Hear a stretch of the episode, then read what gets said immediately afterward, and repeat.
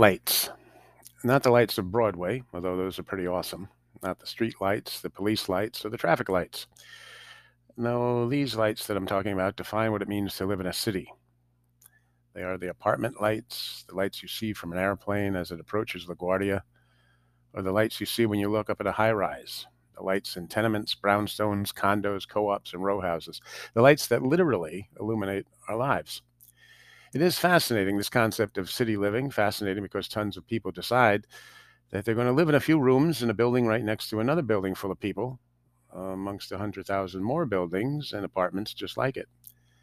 They choose to be a minuscule part of a huge community, and all we see of them, the only way we know they're there sometimes, is from the soft light shining out from a kitchen, a bedroom, a living room. When you look down from that plane, or let your eyes gaze at the expanse that is New York City, visible, say, from the Meadowlands as you're near the Lincoln Tunnel, did you ever think about how many millions of people you were looking at at that very moment? Every one of those million lights you see has someone living behind it. Every light has a story of a life being lived out in a one or two bedroom apartment they probably paid way too much for. Their lives, as we see them, are defined by the vertical rectangles of light, the windows into their world. Occasionally, a shadow will pass, blocking the light, someone moving about, turning in for the night, heading to the kitchen for a snack.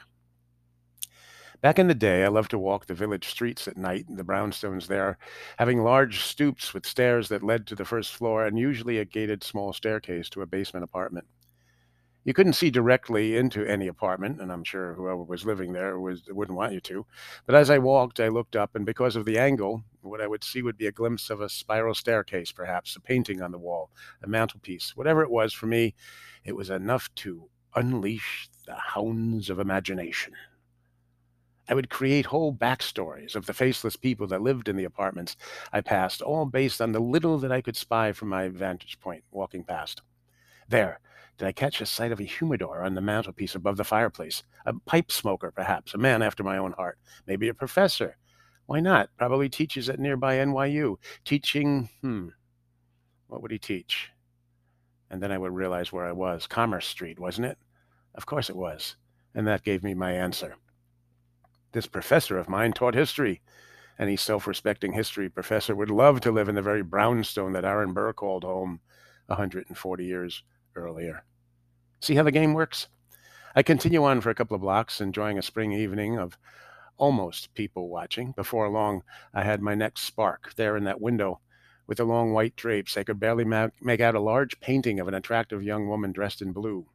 It appeared to have its own lighting, giving me the impression that this was someone dearly beloved to whoever lived there. Was it a lost love, a deceased wife whose husband gazed up at her every evening before retiring? Maybe a parent, mother, so missed by her child that she is commemorated in those thick oils? But no, none of that satisfied me. It had to be something more interesting, more alluring. And then I remembered an old film, Sunset Boulevard, and I had a story that I liked. The painting was of the owner herself, who still lived there, now in obscurity and certainly without the beauty so clearly evident in the frame. The subject herself would glance up at her younger self each night, maybe sit on the couch facing that wall, sipping a whiskey and remembering her younger days when she would hardly be alone on a night such as this. Yeah, that worked. I like that story. Next window, a couple of blocks away, I caught a large bookcase filled on every shelf with heavy tomes. I like that, nothing better than books. And look, there, even better, a huge black and white cat had jumped up to stare out the window at me suspiciously. Cats always know. So, what do they have to go on? A lot of books, good taste in pets? Okay, a writer a published one. The Village was ripe with published authors. And this one to me was a woman of many years with tons of plots in her head that she effortlessly spun into bestseller after bestseller as she sipped Earl Grey tea, her puss by her feet.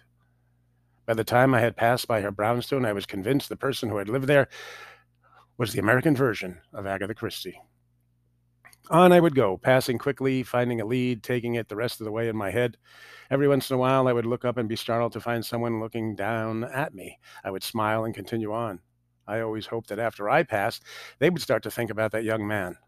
Who is he? Where is he going? What did he do? What would he become? Like a mirror image of the game I played, where I was the subject of the story being woven, the token on the board. And once while playing the game walking the streets of Chelsea, the game paid me dividends and I didn't need to even display or deploy my hounds. It was on 20th Street between 9th and 10th Avenue. The Lutheran Sem- Seminary was on my left. As I walked past the brownstones that faced it, one of them was well lit. And the apartment that I was looking in, I could see high ceilings and lots of artwork on the walls.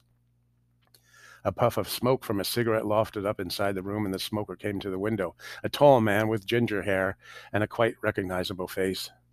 For this one, I broke the rules of the game and stopped walking to stare, then to smile. The man smiled back and then turned away.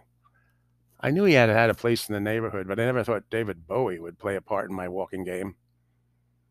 There was one spot, however, that had a special place in my heart, in large part because the building itself is gone my accountants have to work extra hard so that when I look at the building that now stands at 290 West 12th Street, I see the building that stood there decades earlier, a large gray building with rusted fire escapes hanging from every floor. Many of the windows had lights on, but an extra warm glow emanated from the second floor apartment.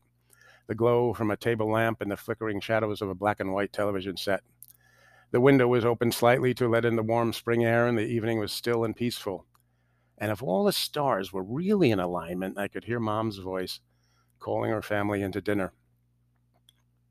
It was time to stop walking. I had come full circle. Imagination had come face to face with memory. But every step taken and every stop, real, imagined, or remembered, had been guided by the compassionate individual lights that make up the tableau that was New York City. Rob.